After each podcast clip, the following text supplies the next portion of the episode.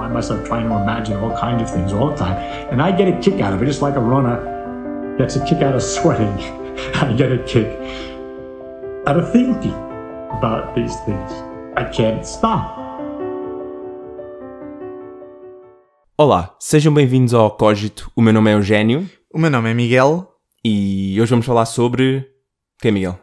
Hoje vamos falar sobre o misterioso e também incrível mundo da física quântica.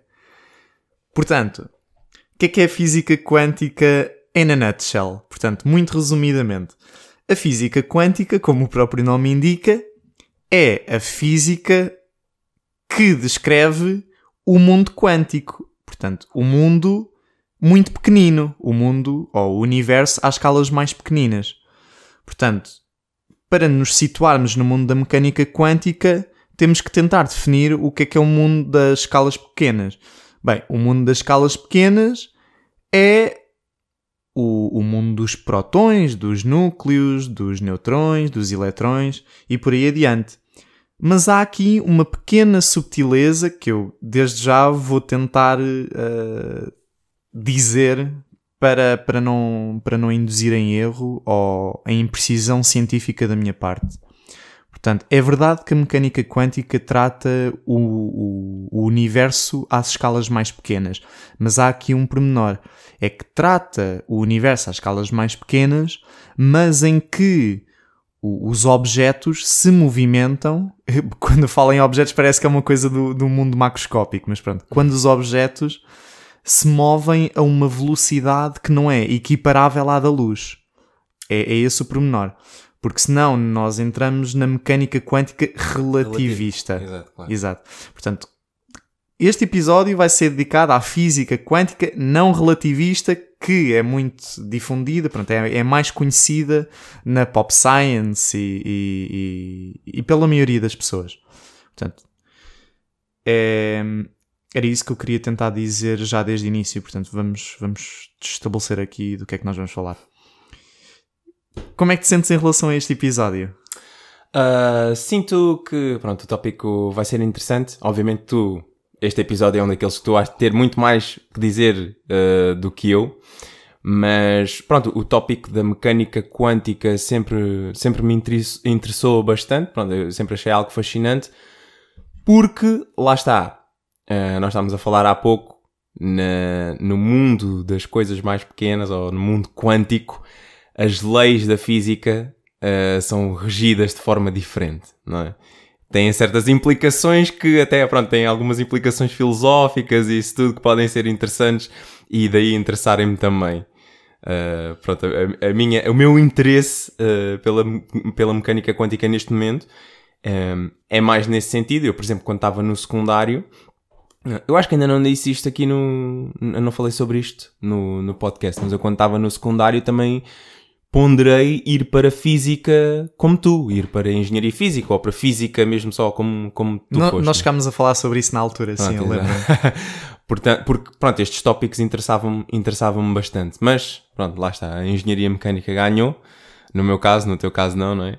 Mas pronto, as questões filosóficas que envolvem a mecânica quântica continuam a ser bastante interessantes para mim. E pronto, lá está. Principalmente pelas implicações que têm na, no comportamento das leis da física, que são diferentes microscopicamente e macroscopicamente. Sim, epá, eu, eu diria. Um, pá, lá está, a física quântica é muito, é muito subtil.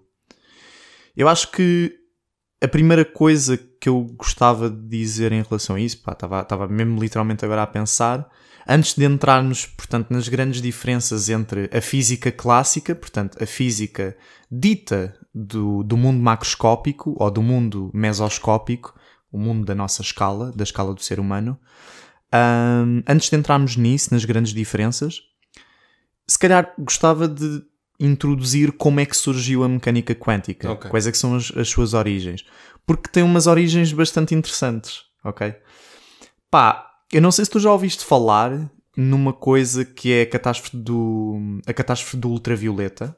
Não. Já ouviste falar sobre isso? Não. O que acontece é que no final do século XIX, inícios do século XX, havia um problema na física, que era de acordo com a física clássica, em particular o eletromagnetismo clássico,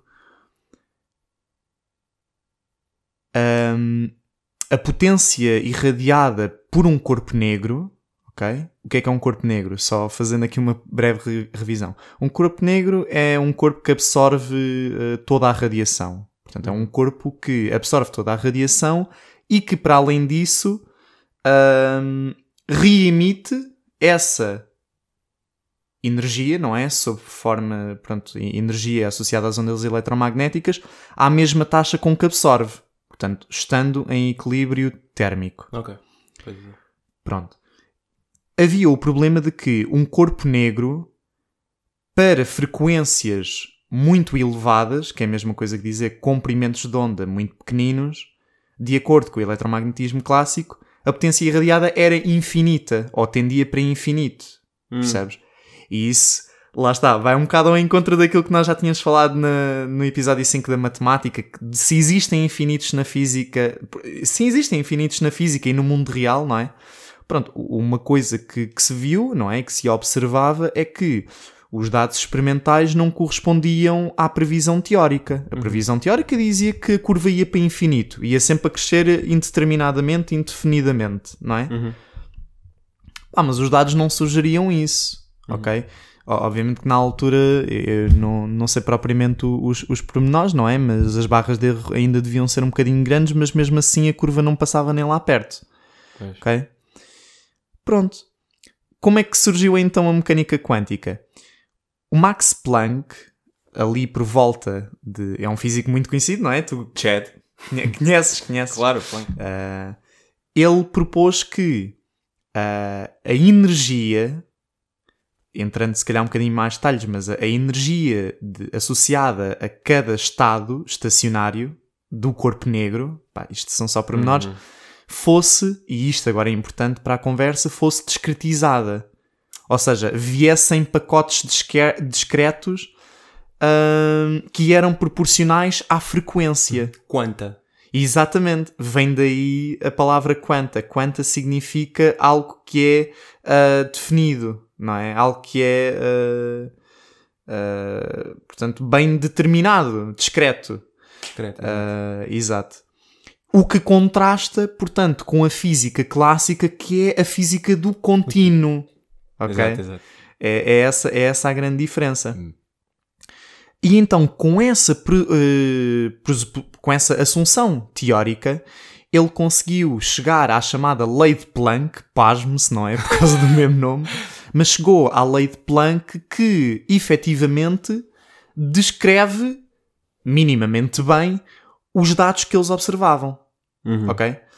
E que, portanto, resolveu então a catástrofe do ultravioleta, ok? Portanto, no, no fundo foi isso. Tu, quando disseste a catástrofe do ultravioleta, eu pensava que, ia, que ias falar de algum tipo de algum acontecimento, tipo alguma catástrofe mesmo, mas é tipo, para os cientistas é, oh meu Deus, tipo, a Sim. teoria não está de acordo com, o experimento, com, os, com as experiências, isto é uma catástrofe. Sim, sim. E o, é- é- sim, o, a- a- Ok, o ok. termo catástrofe vem, vem daí, porque é um Exato. problema teórico que coloca em causa toda a física clássica, Uhum. ou pelo menos a parte do eletromagnetismo clássico.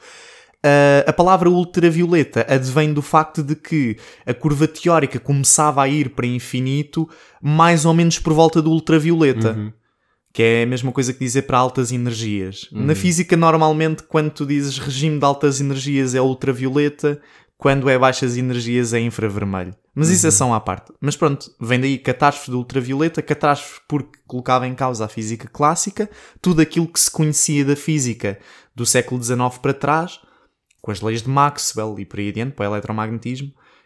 Ahm, e ultravioleta porque aquilo começava a dar o badagaio a partir mais ou menos do ultravioleta. sim, sim, sim. Então- Ok, então a proposta dele foi que ah, o que é que tá, na realidade estava a acontecer? Re- re- ah, Reformula lá? Ok. Ah, no fundo, a física clássica, através de uma coisa que se chama o teorema de equipartição, que é um teorema associado à física estatística, diz que a energia média de, de cada estado estacionário associada a uma onda ele- eletromagnética, portanto, à, à luz, vá, para simplificar para, para quem nos está a ouvir, ahm, a energia média depende da constante Boltzmann e da temperatura do corpo negro, Sim. ok? Do- de um corpo, pronto. Yeah, yeah, yeah. Um, e para além disso, o número de estados estacionários cresce com pá, a frequência ao cubo, Uhum. uma coisa assim. Portanto, com a frequência levantado a 3. Frequência vezes frequência vezes frequência. Uhum.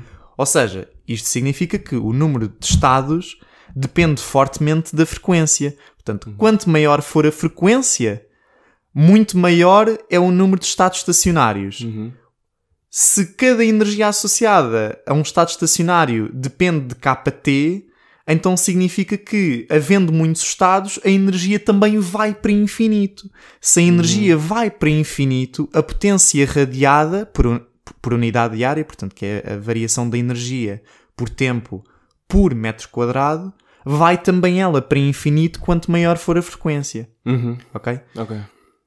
O que acontece aqui é que com a proposta dele passámos a ter uma energia média que não é kT. Na verdade, não há uma energia média, há uma energia discreta para cada Estado. para cada estado, digamos assim, consoante a frequência. E isso acaba, lá está, é um game changer e acaba por, eh, pronto, matematicamente consegues então derivar a chamada, a chamada lei de Planck, A leite com- que é mesmo muito diferente da outra que eles utilizavam, que já agora chama-se Rayleigh Jeans, para quem quiser, quiser ir ver, e, e acabou por resolver a catástrofe do ultravioleta. Mas não foi. Ou seja, não foi uma, uma cena. ah, não houve consenso na altura, certo? uma das cenas interessantes sobre a mecânica quântica é que houve ali, mesmo, mesmo dentro de físicos que eram bastante bons e bastante conhecidos, conflitos de tipo, não, tu estás errado, não, tu é que estás errado. Exatamente, é assim. exatamente, exatamente, exatamente. Porquê? Porque com a introdução do, do Quanta, começou-se então a pensar que, então, mas espera lá, se a energia vem em pacotes de, discretizados, não é? Se a energia não é um contínuo, então o que é que isto significa? Significa que as ondas eletromagnéticas, a um nível mais fundamental, têm que ser, na verdade, pacotezinhos ou alguma coisa que transporta esses pacotes de energia. De energia. E é isso que nós chamamos de fotões. Foi Ok. aí que surgiram os fotões. Isso é. Estou todo arrepiado, é- bem disso. é bem O fixe. Miguel arrepias a falar sobre isto. Pá, é Isto é- completamente, completamente. Isso é a bem. dualidade ah, onde a partícula vem daí, certo? Sim, a dualidade onda Exato. partícula vem daí. Portanto, ah, associada à onda eletromagnética, temos a partícula fotão. Exato. ok. Yeah. Isso também foi sempre uma- um mindfuck para mim, estás a ver? Sim. Eh, Eu acho que eu nunca, eu nunca cheguei a estudar o suficiente para perceber bem como é que essa dinâmica funciona. Uhum. Um, se calhar podia explicar um, um bocadinho melhor. Porque, pronto, lá está. O, o que eu percebo dessa, dessa questão é, em certas situações, nós podemos considerar a radi- a radiação eletromagnética, não é?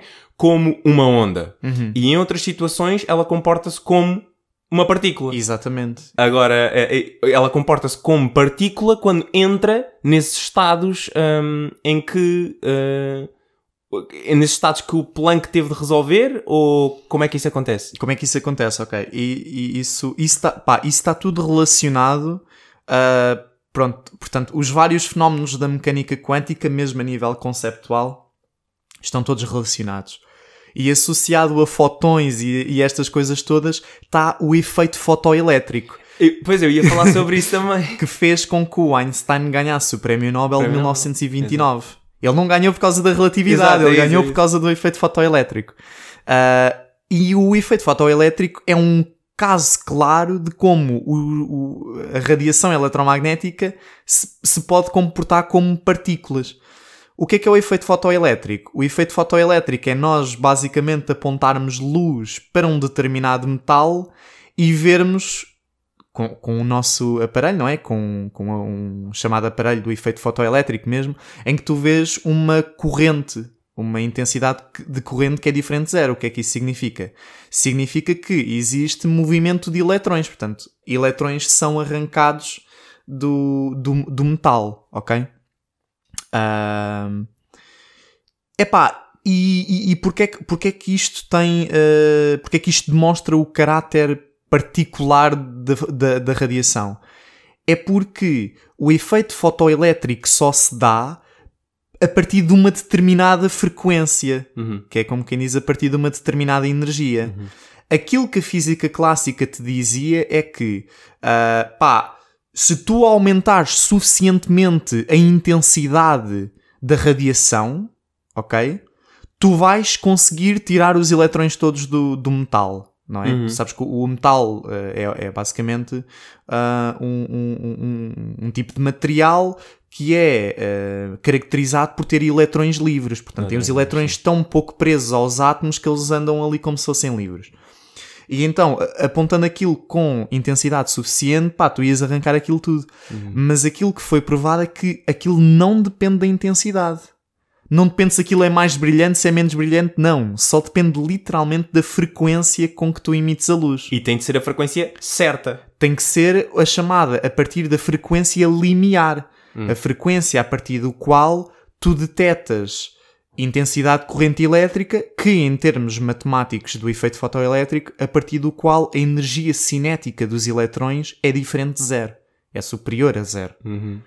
Então, ah, isso faz com que, ok, a radiação eletromagnética, neste caso, não pode ser como uma onda, porque as teorias que nós temos, quando elas são uma onda, não funcionam aqui.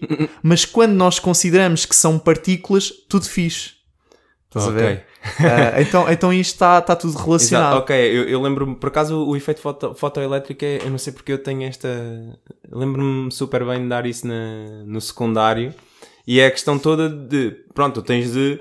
Há certos valores de energia que têm de estar lá presentes para o efeito fotoelétrico acon- acontecer. é? Exatamente. Ou seja, há ali um intervalo que, não importa se tu ponhas mais ou menos, não vai fazer diferença nenhuma. Não faz vai diferença dar ao mesmo, nenhuma, tem de ser ou exatamente. aqui, ou aqui, ou aqui, estás a ver? Uhum. Sim, Exatamente. exatamente, exatamente, exatamente. E essa.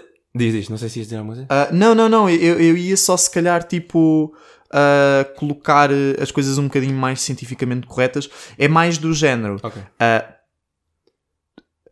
tudo aquilo que está para baixo da frequência limiar não faz nada. Ok. A partir da frequência limiar, tu vês o efeito a acontecer. É mesmo só isto. Estás a ver? Ok, mas, mas imagina, não, não, não acontecia uma cena que era ahm, se tu estiveres acima de uma certa ah, energia, aquilo faz o efeito acontecer, mas sobra uma, uma, uma parte da energia que faz o- uma reação qualquer. Ah, ok. Isso, isso, isso é, é importante. Isso tem a ver com conservação da energia. Ou seja, ah, quando tu tens. Certo. Que energias é que estão envolvidas no efeito fotoelétrico?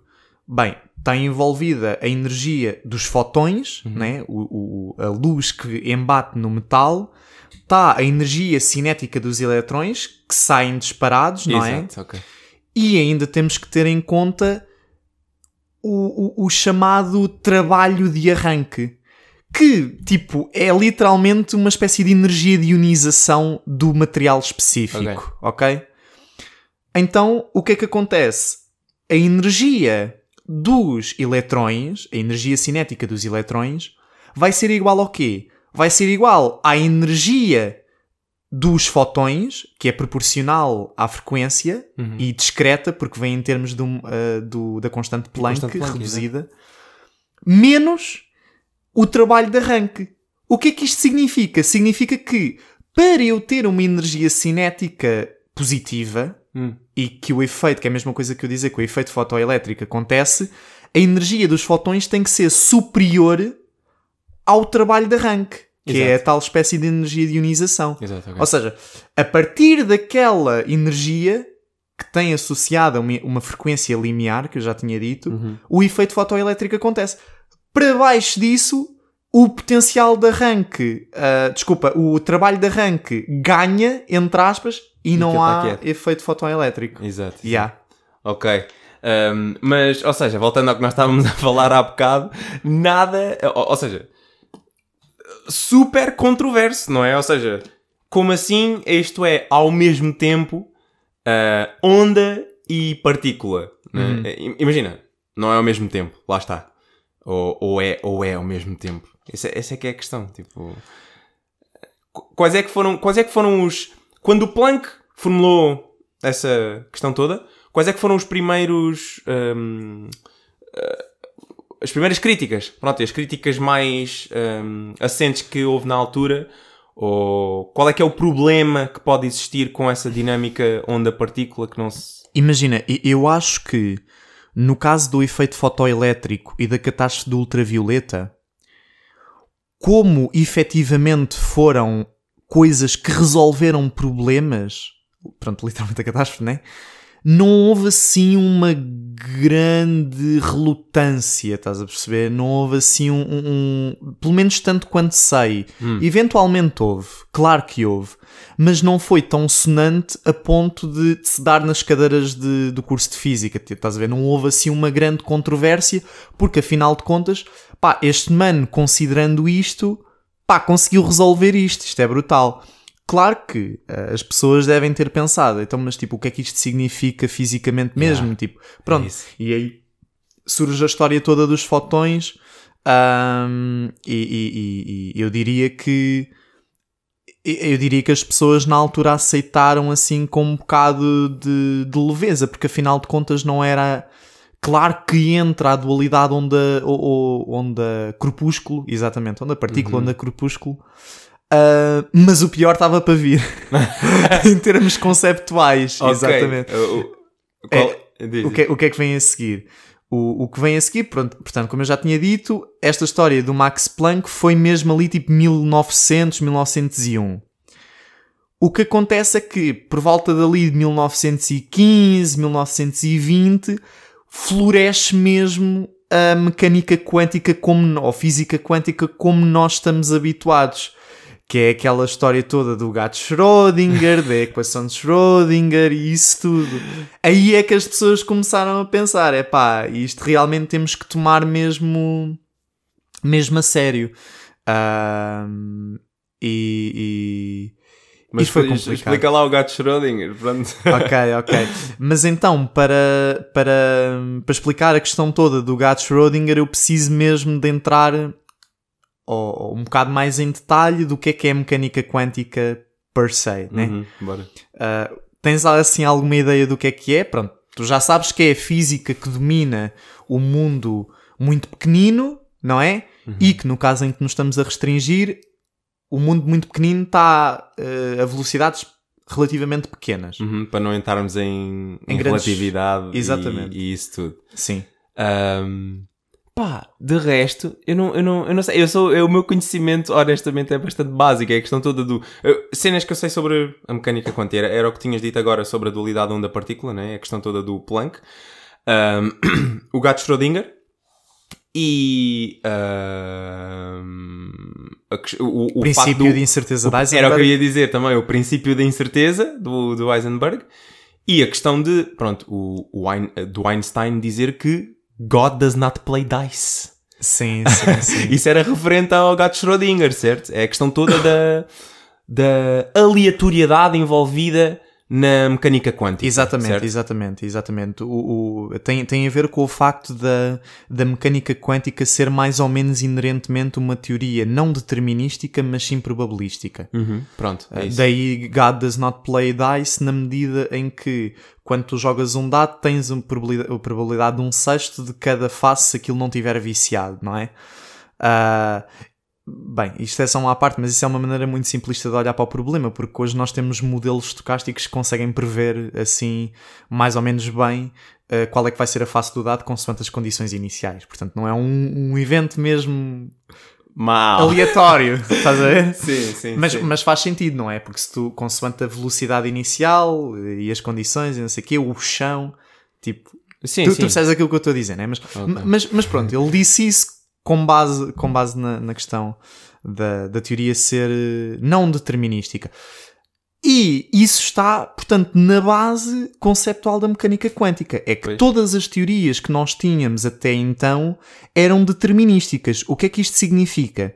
Significa que, analisando um sistema, fazendo as equações todas bem, tendo as chamadas condições iniciais, portanto, ter o valor inicial para a posição, para a velocidade, Uhum. ah, nós conseguíamos determinar qual é que era e prever, eh, acima de tudo, conseguíamos prever qual é que era ah, o, o comportamento do sistema no futuro. Era o demónio de Laplace. Eu não sei se já ouviste eh, falar Eu nessa já, já ouvi falar, já ouvi falar do, do, do demónio de O Laplace. demónio de Laplace é literalmente um ser que sabe todas as condições iniciais e imagina, se tu neste momento conseguisses souber to- saber todas as condições iniciais de tudo o que está a acontecer, tu basicamente sabias todo o futuro. Ver? Essa é que é a cena do demónio de, La- de Laplace. É uma, uma experiência mental também envolvida com Mas o, o Laplace, lá está, o Laplace não, já é muito, muito antes disto, não é? La, Laplace é, é século XVIII, se não me engano. Mas sim, sim, desculpa, continua. Ah, o que é que eu estava a dizer? Estavas a, estavas a falar, pronto, isto tem tudo. eh, eh, o, o que de- o que define a mecânica quântica, no fundo, é o facto de não ser determinística. não é? Exatamente, exatamente. Tem a ver com isso. Na mecânica quântica há um objeto fulcral, central, que é a função de onda. Hum. Ok? O estado quântico é equivalente. Ok? Podemos dizer de forma simples que são coisas equivalentes. A função de onda contém basicamente toda a informação que nós conseguimos ter do sistema quântico. Ok? Uhum. A função de onda por si só não é um objeto físico, Hum. ok? Ela não nos diz a física do problema, embora ela esteja e faça parte da equação de Schrödinger. Ok. A função de onda é a função que faz parte da equação eh, de Schrödinger e a qual, consoante o problema, as pessoas resolvem para tentar ver qual é que é a função de onda do sistema. É o tridente.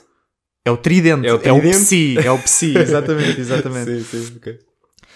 Portanto, a função de onda por si só não nos diz nada. Aquilo que nos diz é que o quadrado do módulo da função de onda dá-nos a densidade de probabilidade, através da qual nós conseguimos determinar a probabilidade da partícula estar eh, pá, num determinado raio, Hum. ok? Numa determinada zona, por exemplo. Estás a ver?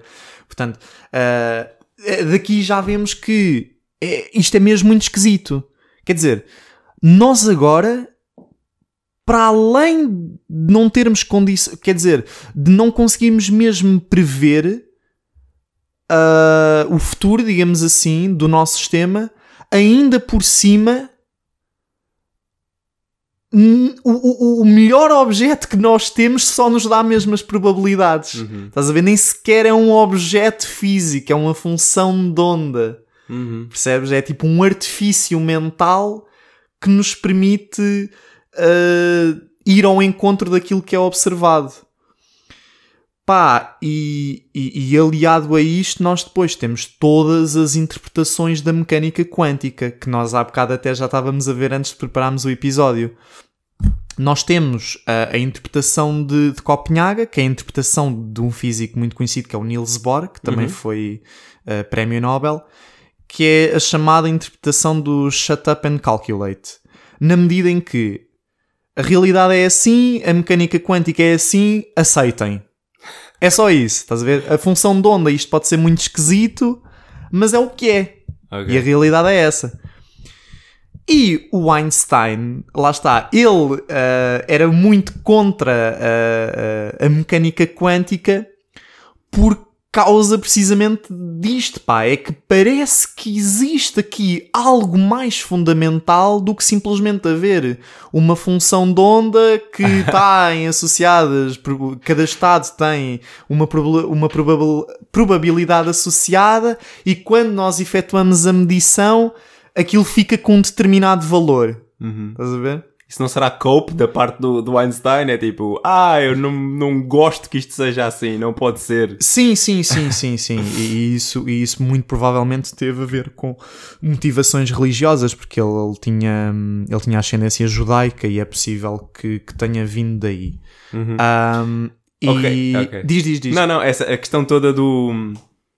Isto, isto tem a ver com, o- com o gato Schrödinger, né? ainda, ainda não chegaste lá, não sei se já deste o. o, o- Estou a dar o setup. o exato. setup. Ok, pronto, então eu vou, vou deixar falar porque essa, essa questão toda do.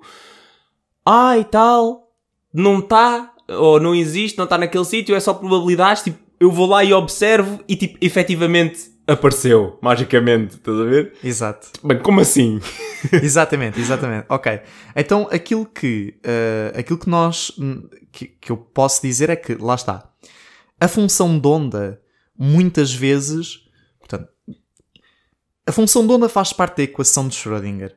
A equação de Schrödinger é uma equação, é uma chamada equação diferencial uh, que é linear. O que é que isto significa? Significa que uh, eu posso ter uma sobreposição linear de soluções. Hum. Na prática, o que é que acontece? Na prática, eu posso ter uma função de onda que é soma de vários termos. Uhum. Imagina, a minha função de onda é. Pá, e para quem percebe mesmo disto, vai, vai dizer que isto está mal, mas é só mesmo para um, ser um exemplo simples. Imagina que a minha função de onda diz que uh, eu tenho um estado 1 mais um estado 2, uhum. ok? Até nós efetuarmos a medição, até nós perturbarmos o sistema com as nossas observações, nós não conseguimos dizer se aquilo está no estado 1 ou no estado 2. Aquilo que nós sabemos é que aquilo está no estado 1 ou no estado 2 com uma certa probabilidade de cada um, ok? Hum. Para simplificar, até pode ser 50-50. Hum. Depois de nós observarmos o sistema, até podemos colocar isto já para o gato Schrödinger, o, o estado 1 é ele estar vivo, o estado 2 é ele estar morto, até nós observarmos o sistema, portanto o gato, nós não sabemos se aquilo está vivo ou não. Hum. Quando abrimos a caixa, vemos que, por exemplo, ele está vivo. Dá-se o chamado colapso da função de onda. Ok? Exato, ok. A função de onda colapsa e efetivamente nós temos algo que é mensurável. Já não é simplesmente uma sobreposição de estados, não. A função de onda colapsou na medida em que um desses estados foi o escolhido pela natureza. Sim, mas, mas, imagina, uh, desculpa lá estar a interromper, mas a, a, cena é: uh, há uma diferença entre tu não saberes em que estado é que aquilo está e tu dizeres que aquilo está em ambos os estados ao mesmo tempo. Uhum. E essa é que é a cena do gato Schrödinger e essa é que é a cena de, toda da mecânica quântica. Não é que eu não sei qual é o estado até eu observar, é que existe uma sobreposição de estados, ou seja, ele está as duas coisas ao mesmo tempo até eu observar. E é isso é que é, o, o, que é a cena que... Tipo, como assim? Isso eu te disse, são as duas. A verdade é que são as duas coisas. a questão é que imagina, por aquilo estar numa sobreposição de estados, é que nós não sabemos qual deles é que é, ou qual deles é que vai sair, com toda a certeza, percebes? Por, no, por haver uma sobreposição de estados de haver 50% de quando nós abrimos a caixa sair vivo e haver outros 50% de abrirmos a caixa e ele sair morto, é que nós dizemos que aquilo efetivamente está numa sobreposição de estados. Ou seja, as duas ideias estão relacionadas. Percebes? Sim, ok. É um bocado trippy. é boa trippy. Yeah. A, minha, a minha questão é: imagina, por exemplo, mesmo pegando na questão do, dos dados, estás a ver? Uhum. Tu quando lanças os dados, o, o, o, dado, imagina, imagina que tu fazes aquela cena de tipo abanar o dado dentro de um copo, estás a ver? E tipo mandar o copo assim para baixo, tipo com o dado lá dentro e depois tipo tiras o copo para ver qual é, qual é que saiu. Tu quando fazes essa cena, pá, ninguém diz que isto tem o número 1, 2, 3, 4, 5, 6 ao mesmo tempo até eu olhar. Tu sim, dizes, sim, sim. Existe uma probabilidade, tipo, a cada um dos, dos termos. Não é 50-50, mas teoricamente, assumindo que o dado não está viciado, existe um sexto para cada um, né? Um, tu dizes, existe uma probabilidade de estar um, ou dois, ou três, ou quatro, ou cinco, ou seis, mas tu não dizes, ele está no 1, no 2, no 3, no 4, no 5 e no 6, até eu observar. Ou tu não dizes que ele está ali naquele... Tipo, porquê Exatamente. essa distinção? Porquê a necessidade dessa dessa separação concreta, estás a ver? Porque não só dizer, ah, eu não sei, e quando eu olho eu passo a saber. Tem a ver, portanto, com a linearidade da equação de Schrödinger. Como eu estava a dizer, como a função de onda depende da soma, ou é uma soma dos vários estados, que neste caso em concreto é vivo ou morto, matematicamente aquilo é uma sobreposição hum. de soluções. Okay. Então a interpretação de Copenhaga atribuiu o significado físico de a sobreposição matemática das soluções é também uma sobreposição física. Ok, Estás a perceber? É uma, sobre, uma sobreposição física de tal forma que nós não conhecemos qual é que vai ser o estado que vai sair, mas quando abrimos a caixa, ele sai e dá-se o colapso da função de onda. Ok? É, é um conceito mesmo muito esquisito. E aqui, e aqui a questão, a questão também que se aplica é a, a nossa observação em si está efetivamente a a, influenciar, implicar... Exatamente, está a influenciar. Ou seja, existe um, um- um- um- existe um paradoxo que eu pá, peço desculpa, mas não me estou agora a lembrar de momento, mas existe um paradoxo da mecânica quântica que é, mas imagina que tu estás a fazer isso sucessivamente. Tu estás literalmente a fixar o estado que está a sair na, na- nas tuas observações. Ok, vamos esquecer um bocado agora o gato de Schrödinger e vamos para um sistema. Imagina que o sistema pode ter energia 1, 2 ou 3, ok? Pá, tu vais com os teus aparelhos e medes a energia do sistema e sai-te a energia 1, ok? Mas se tu continuares constantemente a observar, que é a mesma coisa que tu dizeres, em termos matemáticos, estares a projetar ah, ah, ah, aquilo para o espaço associado à energia 1, nós vamos, tipo, literalmente, tipo, estar a projetar aquilo de tal forma que só o sistema vai ter sempre energia 1, Sim, sim. ok? Eu, gost- desculpem, eu gostava que vocês estivessem a ver o gesticular do Miguel neste momento.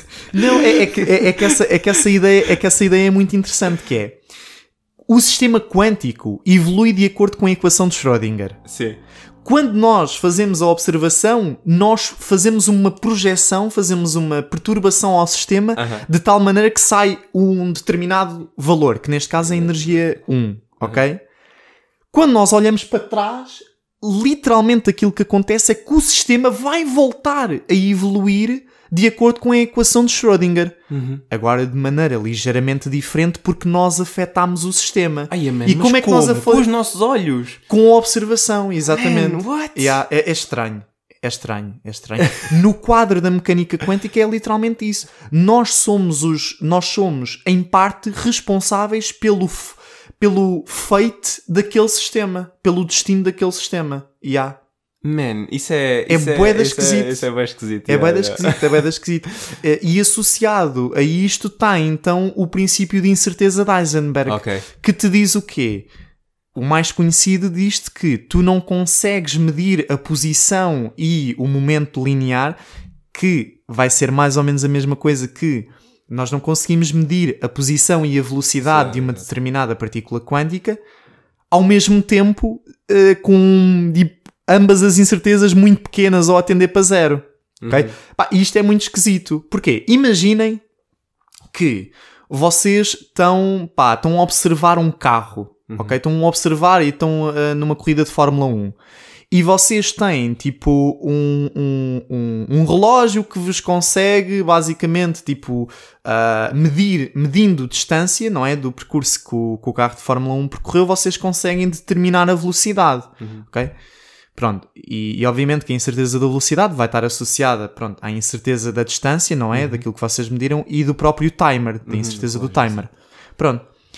O que acontece é que se vocês quiserem ah, medir a posição do carro da Fórmula 1 e vocês tiverem tudo ao vosso alcance para medir a posição, vocês não vão conseguir medir a velocidade dele tão bem quanto medem a posição do carro.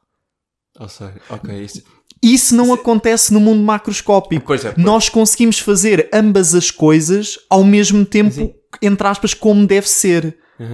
Mas o, pronto, o princípio da incerteza do Heisenberg, no fundo, diz que era, como se isso, era como se isso não fosse possível fazer, né? a nível macroscópico. Era como se não fosse possível tu medires o tempo e a posição para calculares a velocidade de um carro de Fórmula 1 que está a passar. É, é a distância e a velocidade, mas sim, é a posição e a sim, velocidade. sim, sim, posição. posição e Exato, velocidade. exato. É, é, é isso, é isso. A, a- a partir do momento, a partir do, a, a partir do momento em que tu medes a posição do, do carro de Fórmula 1, já vais comprometer a tua medição do momento linear. Ou seja, da velocidade. Sim, mas isso, é- isso é. i- Imagina, o, o que é ainda mais tripante nisso é que. ah, eu, eu, disse, eu disse a posição e o tempo, porque lá está, é com a posição e com o tempo que tu determinas a velocidade. Ou seja, as coisas estão relacionadas, certo? E isso é ainda mais tripante porque, ok, tu, tu consegues medir a- a- a- a posição ah, com uma certa incerteza, não é? Mas a velocidade que está associada à posição, tu já não. Já não consegue. já afetas. Já afeta. Yeah, yeah, já afeta. é, é mesmo muito esquisito. e imagina, hum, a experiência do fechar, de ir, de ir fechando, tens um, um fecho de luz, né? Certo. A, a experiência do princípio de Eisen- de Heisenberg é, tu tens um fecho de luz e vais fechando hum, duas paredes até aquilo ficar super pequenino, certo? Ou como é que é, como é, que é precisamente feita a, a experiência e o que é que isso implica? Ah, acho que já sei do que é que, do que, é que estás a falar, sim. Ahm, eu por acaso não, não conheci isso como tipo a experiência do princípio de incerteza de Heisenberg. Ah, mas tipo, se, se aquilo que tu estás a dizer for aquilo que eu estou a pensar, é do tipo.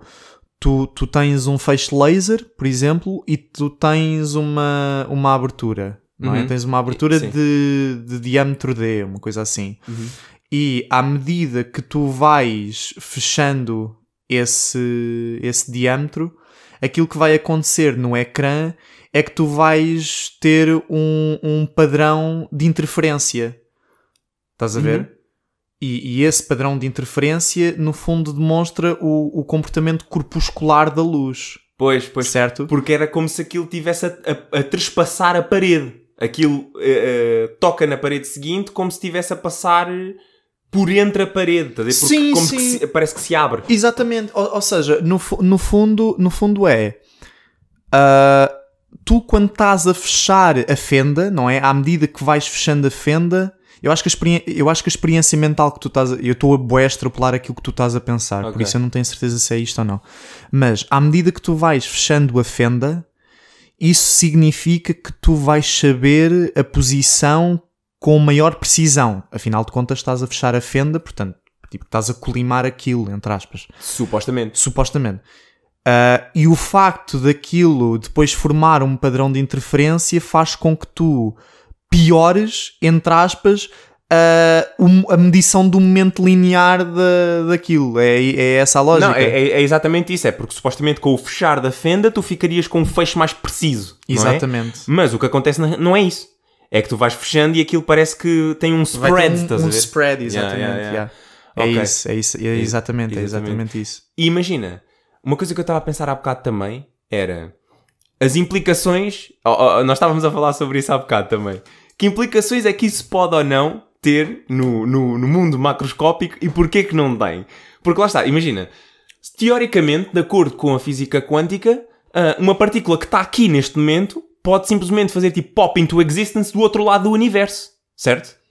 Ah, pá, isso. hum, não, não sei. Não, por- isso, eu acho que aqui estamos a confundir dois conceitos que têm a ver com, com o facto de haver partículas a dar pop-up no vácuo quântico. Hum, ok. Sim, mas eu acho que isso são coisas diferentes.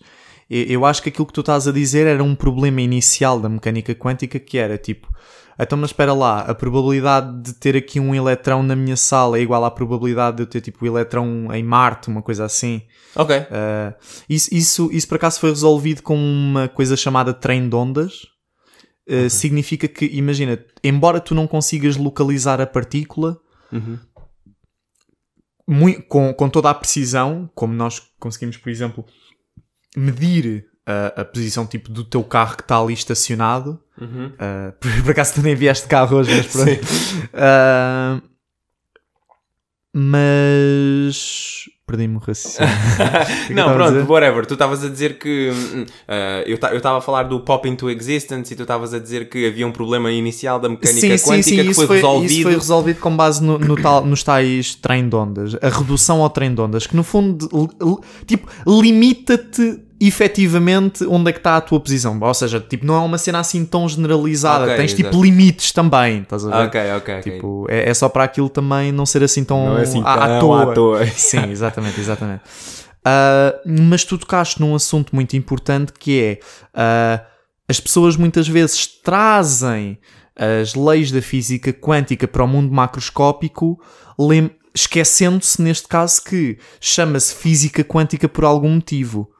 Ou seja, as coisas que nós temos estado aqui a falar não se aplicam a coisas do nosso tamanho ou ao tamanho da Lua. Por exemplo, já houve uma pessoa que veio falar comigo a dizer: Ah, a mecânica quântica diz-te que, portanto, ah, se tu. ah, se a tua observação é aquilo que determina no instante a seguir à, à observação o estado do sistema quântico, então, tipo, a Lua só vai existir, por exemplo, enquanto eu estiver a olhar para ela. Se eu, se eu virar as costas, a Lua, tipo, eu não tenho garantias de que a Lua existe ou não. A questão é que esse exemplo é um mau exemplo. Tipo, não é aplicado. Porquê?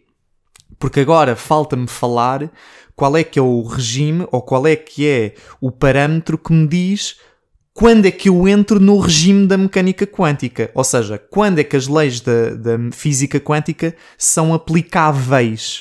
Ok?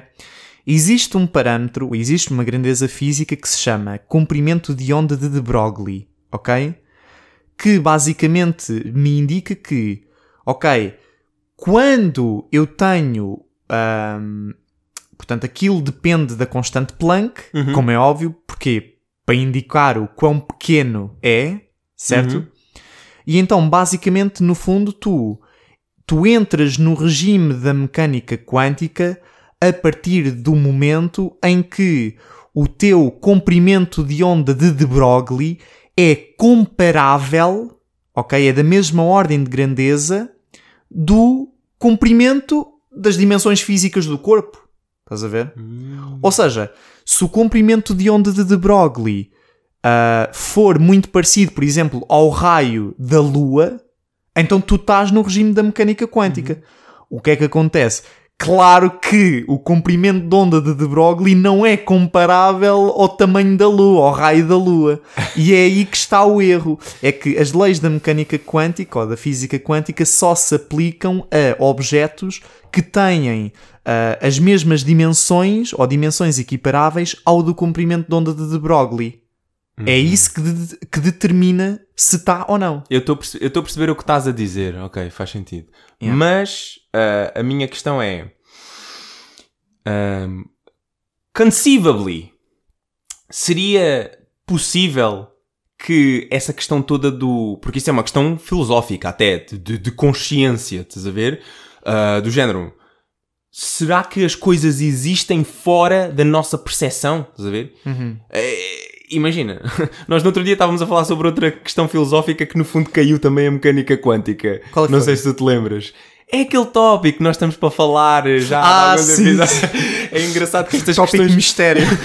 que estas questões filosóficas às tantas parece que vão sempre cair em, em mecânica quântica, mas pronto.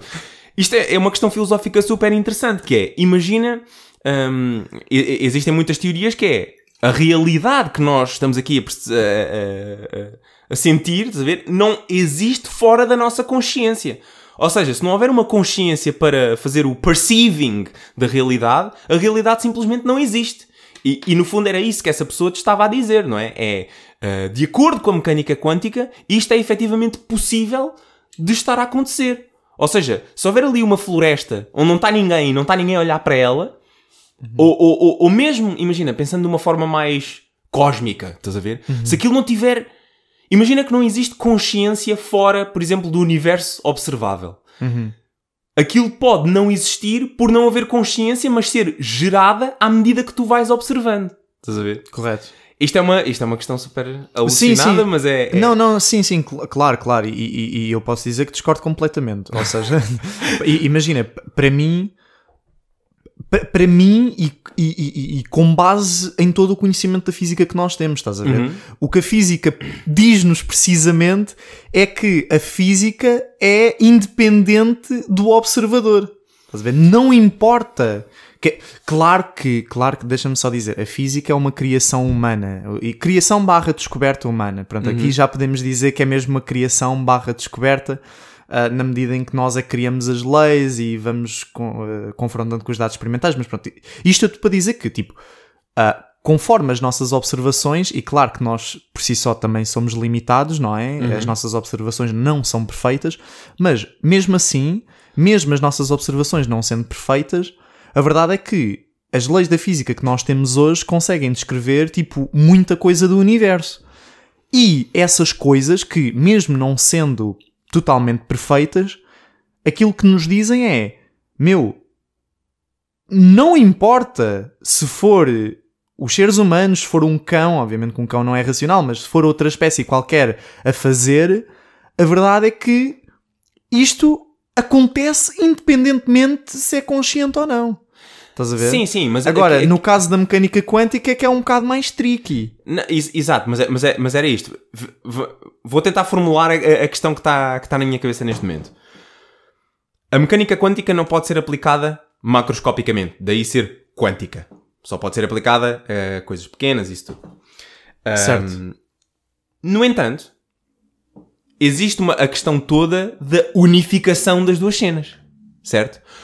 Ou seja, na minha cabeça é, não existirá um princípio fundamental que rege ambas as coisas que nós ainda não temos, tipo, nós ainda não estamos suficiente, não somos sofisticados o suficiente para perceber que mecanismo fundamental é esse, estás a ver? Então existe essa separação. Há o mundo quântico e o mundo macroscópico. Mas esta divisão pode ser uma divisão que só existe devido às nossas limitações. E a realidade concreta é o quê? Existe um princípio subjacente que governa ambas as coisas com as mesmas leis. E se isso acontecer, então não há esta separação entre mundo quântico e mundo macroscópico. Isso significa que a Lua não existir se alguém não tiver a observar, ou a Lua estar num, num estado de. ahm, como é que se diz? Os dois estados ao mesmo tempo? Superposição. Sobreposição. A Lua está num estado de, de sobreposição, não está tipo out of the realm of possibility, estás a ver? Não, isso nunca está. Isso, isso nunca está. A, a única coisa que eu estava, se calhar, pronto, a tentar dizer é que, à luz do conhecimento que nós temos, nós não podemos fazer isso, tipo, Uhum. sem, sem entrarmos no campo demasiado especulativo. Pronto. ver? Ok. Tipo, tu não podes ah, pensar dessa maneira se não quiseres ser, ser especulativo. Ok. Mas se quiseres ser especulativo, eu tenho claro, a que tens, tendência bué para ser especulativo. claro que tens legitimidade Sim, sim. para para para fazeres isso. estás Ui, desculpa. Não, não. Faz mal. Já estamos aqui a partir as cenas do Mas quarto. ainda bem que tu, tu tocaste nisso. Porquê? Porque vamos voltar então ao Einstein. O Einstein dizia que a mecânica quântica estava incompleta, que era uma teoria de variáveis ocultas. Ou seja, era uma teoria que, na realidade, ou a realidade não é regida pela mecânica quântica como nós a conhecemos, é na verdade re- regida pela mecânica quântica, mas tem que haver ali umas certas variáveis ocultas que façam com que aquilo na verdade não seja aleatório, seja na mesma determinista. É, Exatamente. é, é, Ah, e então houve ali e- embates, portanto não era só o, o Einstein, era por exemplo outros dois físicos que eram o, o Rosen e o Podolsky, ahm, que, que- que tinham muito esta ideia de que tem que haver uma teoria mais fundamental ah, de variáveis ocultas que façam com que God does not play dice. Uhum. No fundo, no fundo é isso. E que, portanto, não houvesse essa separação, lá está, entre a física quântica e a física do nosso dia a dia, no fundo, do nosso cotidiano. Uhum. Ah, se bem que o nosso cotidiano é marcado vincadamente por coisas que supostamente funcionam de acordo com a mecânica quântica. Por isso isso é engraçado. Os computadores, por exemplo, Ah, os transistores, agora há a computação quântica, os telemóveis. A base de tudo está na mecânica quântica e naquilo que nós Estou a dizer, estou a dizer, meu, que a, a realidade não é como nós pensamos que seja. Há aqui algo que está subjacente aos dois e um dia vais ver, um dia a lua vai desaparecer, exato, exato. vais olhar para a lua e ela não vai estar lá. Mas, mas pronto, então ele dizia, ele dizia isso, não é? Ahm, sabes quem que ganhou o prémio? Bem, podes não saber quem é que ganhou o prémio Nobel 2022 na física, mas sabes porque é que ganhou ah, o, o porquê do prémio, não é? Qual é que foi o tema de 2022? Teve precisamente a ver com ah, a natureza da realidade e também da mecânica quântica Ok. ok? Ah, no fundo, pá, assim muito resumidamente, ah, pá, as pessoas, tal como nós estamos a falar aqui, já pensaram nestas questões há várias décadas atrás. Claro. Se realmente, tipo, se a mecânica quântica for tudo aquilo que existe, ah, tipo, a nível mais fundamental, subjacente ao mundo mais pequeno, então efetivamente a realidade é chamada non-local. O que é que isto significa? Uma, um- uma teoria local, que é no fundo todas as teorias que nós conhecemos para além da mecânica quântica, no fundo é isso. Uma teoria local diz-te o quê? Diz-te que eu, quando estou num determinado sítio, num determinado instante de tempo, as coisas que me vão influenciar a nível de informação, estás a ver? Portanto, tudo aquilo que está dentro do meu cone de luz, tanto para o futuro, tanto como para o passado, é que vai atuar sobre mim e vai mudar. hum, portanto, uh, vai me influenciar. Por exemplo, imagina, eu, eu, eu, eu só consigo estar aqui a falar contigo porque tu estás dentro do meu cone de luz. Se tu estiveres fora do meu cone de luz, eu não consigo trocar informação contigo. Eu não consigo falar contigo. Ok? Porquê? Porque os fotões, a luz que vai de mim até ti, demora um tempo que é finito. Ok? Estas ideias estão todas eh, interligadas. Portanto, significa que quando nós estamos dentro do luz um do outro, eu consigo influenciar a tua vida e tu consegues influ- influenciar a minha. De que forma? Eu estou a trocar palavras contigo e tu estás a receber essa informação. É isso que significa uma teoria ser local. Local. É que ah, o, o- aquilo que acontece num ponto influencia tudo aquilo que está à volta do ponto no seu cone de luz. Dentro do cone de Dentro luz. do cone de luz, para ser Exato. mais concreto. Ok?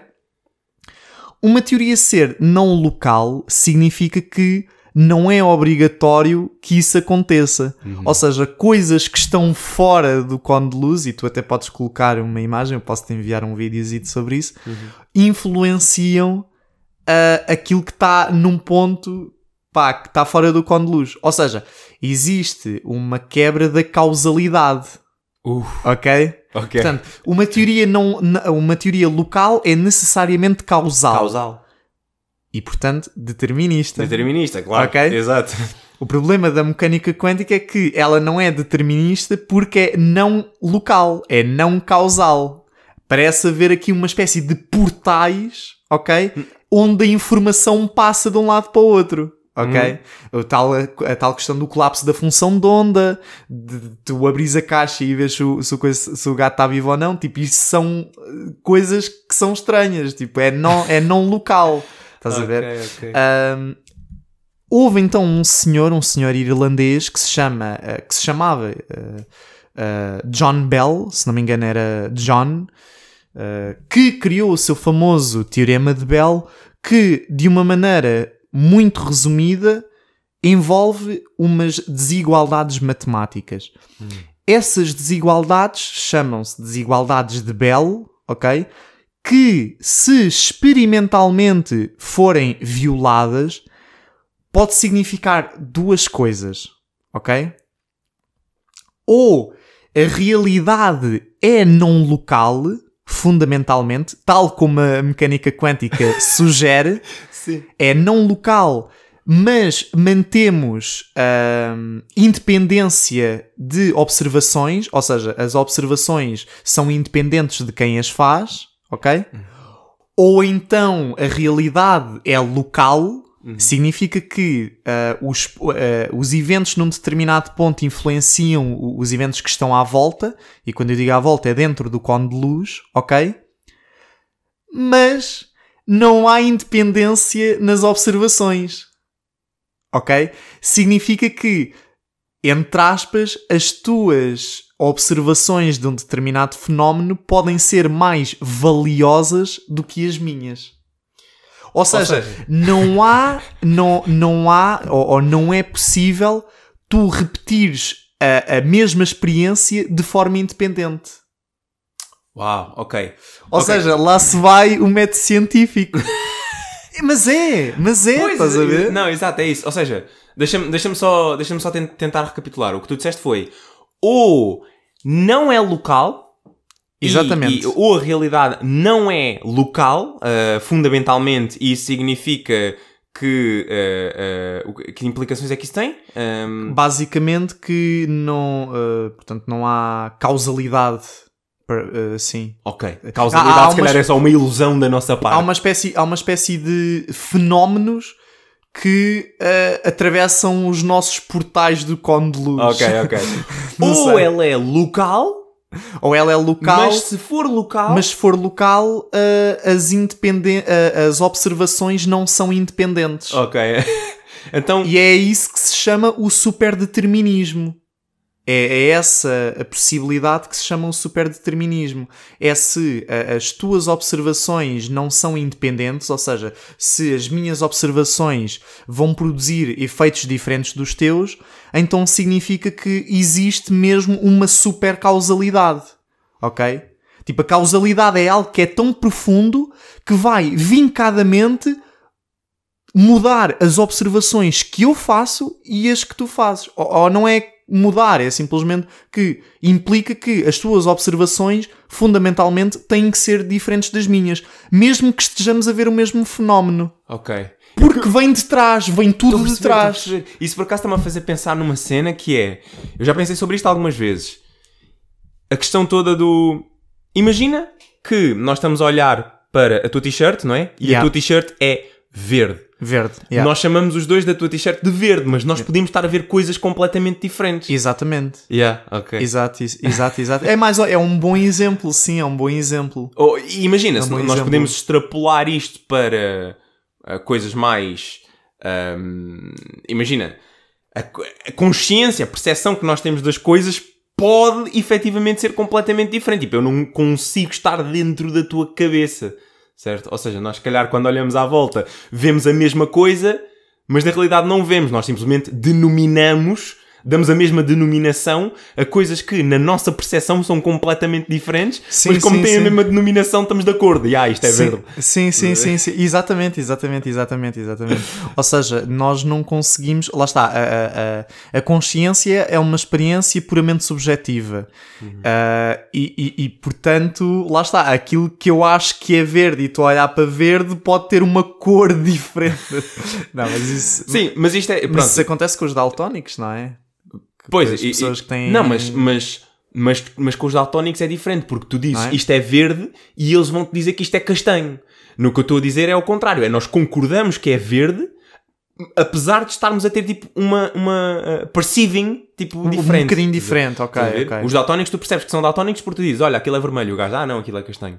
Ok, Eh, já percebi, já percebi. Sim, sim, sim, sim, estou a Mas perceber. pronto, tu estavas a falar sobre estas questões do Bell, vais ter de voltar um bocadinho atrás porque eu já não me estou a perceber como é que se relacionava com a mecânica quântica. Porque isto tinha tudo a ver com a mecânica quântica. Sim, sim, sim. Não, isto é então muito, resumida, muito resumidamente.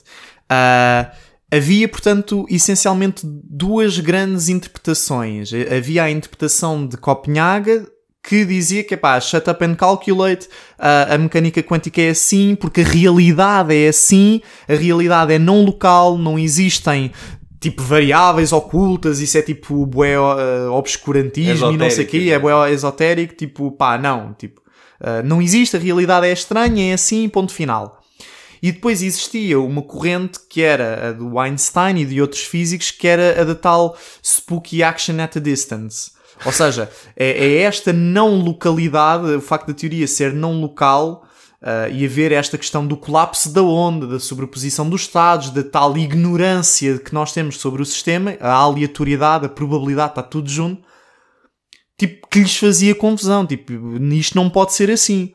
E então aquilo que o Bell fez, o John Bell fez, foi criar, portanto, umas desigualdades que, a serem violadas experimentalmente, te dissessem duas coisas. Pronto.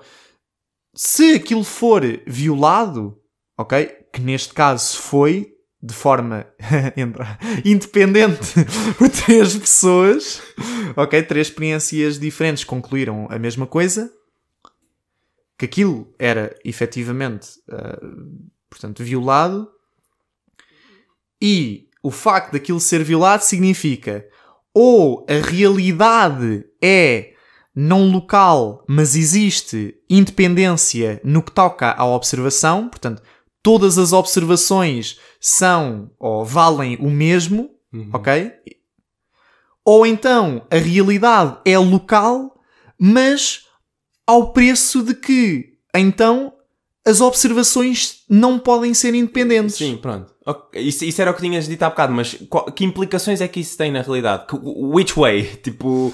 Por, por exemplo, então, por qual exemplo, é que é então? Então, eh, por exemplo, se a realidade for local e não houver independência de observações, então o método científico não funciona. Por exemplo, não é, não é real. O método científico não, não faz sentido, porque o que é que é o método científico? O método científico é tu fazeres a mesma experiência, ser reprodutível, teres as mesmas condições e, e- e, basicamente teres os mesmos resultados. Se a realidade for assim, então, tipo, isso significa que nem sempre isso pode ser possível. Ou seja, podes ter o mesmo setup, mas por algum motivo a realidade diz-te, pá, não, tipo, tu não vais observar o mesmo, as mesmas coisas que aquela pessoa, mesmo vocês tendo setups experimentais iguais. Uhum. Pois, ok, eu percebo. Boeda Mas o, o, que- o, o, que, é, o que eu estava a perguntar é: ainda não. Isso é um dilema, no fundo, e Isso- nós não sabemos. Ainda não Imagina. se sabe, ainda, e, e este, e este debate é, é mesmo muito recente. Pois, Porquê? porque tu estavas a falar do prémio Nobel. Exatamente, porque agora com o Prémio Nobel 2022 mostrou-se que as desigualdades de Bell são violadas.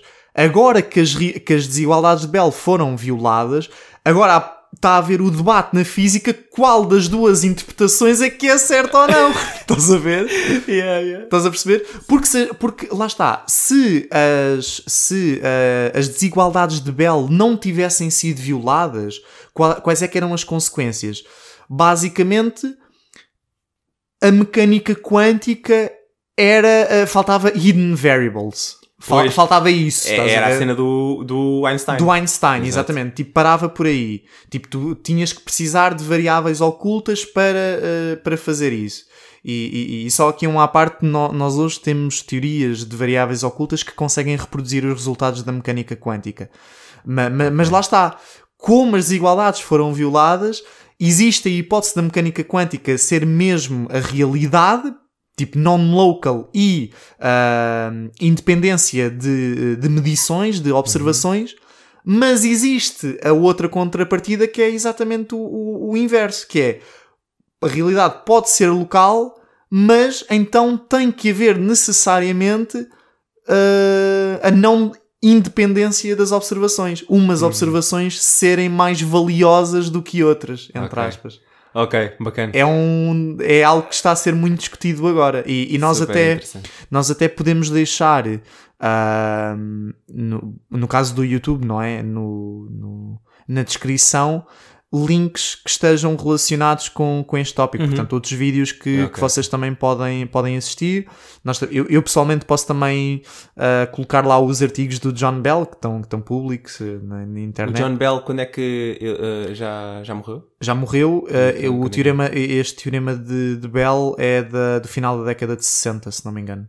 John Bell, tipo, a mudar o mundo, tipo, não sei quantas décadas depois da sua morte. É verdade, é Incrível, verdade. E- E, o mais, e o mais engraçado é que o teorema. de- Pronto, obviamente que já estamos a chegar ao final do episódio, mas o teorema de Bell não é muito complicado. É, é, é, é, é, é- é bastante simples. Ah, e, e se tu fores ler o paper original, tu facilmente vês que.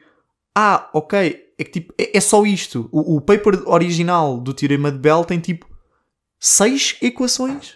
Uhum. Tipo, uma coisa assim muito simples, mas que conceptualmente é aí que vem a parte difícil. Uhum. E que entre esta questão toda do local, non-local, do super determinismo. Porque depois tem implicações entre a dinâmica, a, a dinâmica do, do mundo quântico e do mundo macroscópico, não é? E- e-. Exatamente. Portanto, se a realidade for non-local, a mecânica quântica é, é literalmente a melhor descrição que nós temos do, do, do mundo mais pequeno, que é o mundo mais fundamental. E existe então a distinção, Uhum. não é? Por outro, por outro lado, se a realidade for local, então pode, entre aspas, haver uma espécie de unificação das duas coisas, mas ao custo de eh, as observações vão ser diferentes ou não vão ser independentes eh, Em- de um em- lado para o outro. Em que realidade é que preferias viver, Miguel? Numa em que é local ou não, não local? Epá, imagina. Não sei. Estou numa sobreposição de estados. Está numa sobreposição de estados. Pronto, olha, conversa, conversa incrível. Uh, muito bom. Espero que tenham gostado. Epá, e, e- e espero que, que tenha sido o mais claro possível. Este é um tema mesmo, mesmo muito difícil de falar ah, com, com pessoas que não estão pronto, envolvidas mais na física e que, que já estão mais habituadas a estas subtilezas. Mesmo a nível ah, conceptual e a nível matemático, quando eu estava a falar da soma dos estados e não sei o quê. Pronto, epá, peço desculpa, mas isso era algo que eu realmente tinha mesmo que, que tentar entrar que era para nós conseguirmos perceber qual é que era a dinâmica do colapso da função de onda e dessas sim, coisas sim. todas.